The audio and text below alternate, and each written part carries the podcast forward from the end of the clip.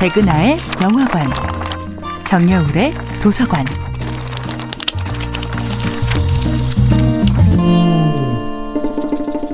안녕하세요. 여러분과 아름답고 풍요로운 책 이야기를 나누고 있는 작가 정여울입니다.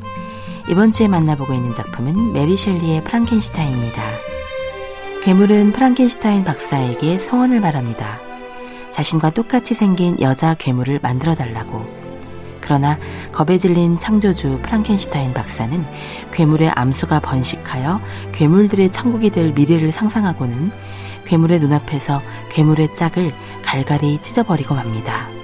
유일한 소망이 눈앞에서 산산이 부서지는 순간 그의 인내심은 바닥나고 맙니다. 그리고 그는 진짜 괴물이 되어버립니다.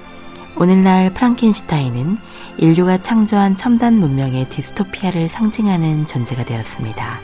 프랑켄푸드, 즉 프랑켄슈타인 식품은 유전자 변형 식품을 가리키는 말입니다.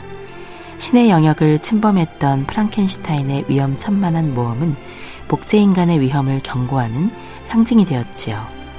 그러나 괴물이 다시 태어나지 않도록 필사적으로 노력하는 것이 진정한 윤리일까요? 오히려 우리가 무엇을 괴물이라 부르는가에 대해 다시 생각해 봐야 하지 않을까요?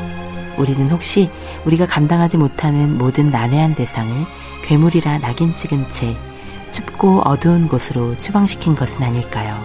자신을 제발 행복하게 해달라며 나를 닮은 괴물을 창조해달라고 절규하는 괴물의 목소리는 너무도 애절합니다. 물론 우리는 괴물이 되어 세상과 단절된 채 살아가겠지.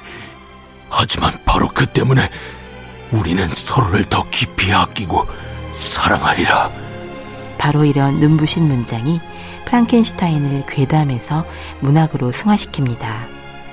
세상 모두가 자신들을 배척할지라도 우리는 사랑이라는 유일한 안식처 속에서 그 단절을 견디겠다는 괴물의 안타까운 외침이 저를 창조주인 인간의 편이 아니라 피조물인 괴물의 편에 서게 만듭니다.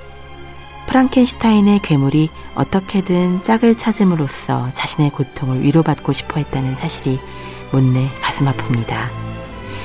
자신과 똑같은 외모를 지닌 다른 존재가 있으면 그를 사랑의 대상으로 삼아 이 고통을 벗어날 수 있을 것이라고 생각하는 그의 마음이야말로 사랑받고 싶은 존재의 본질적인 욕망과 맞닿아 있습니다.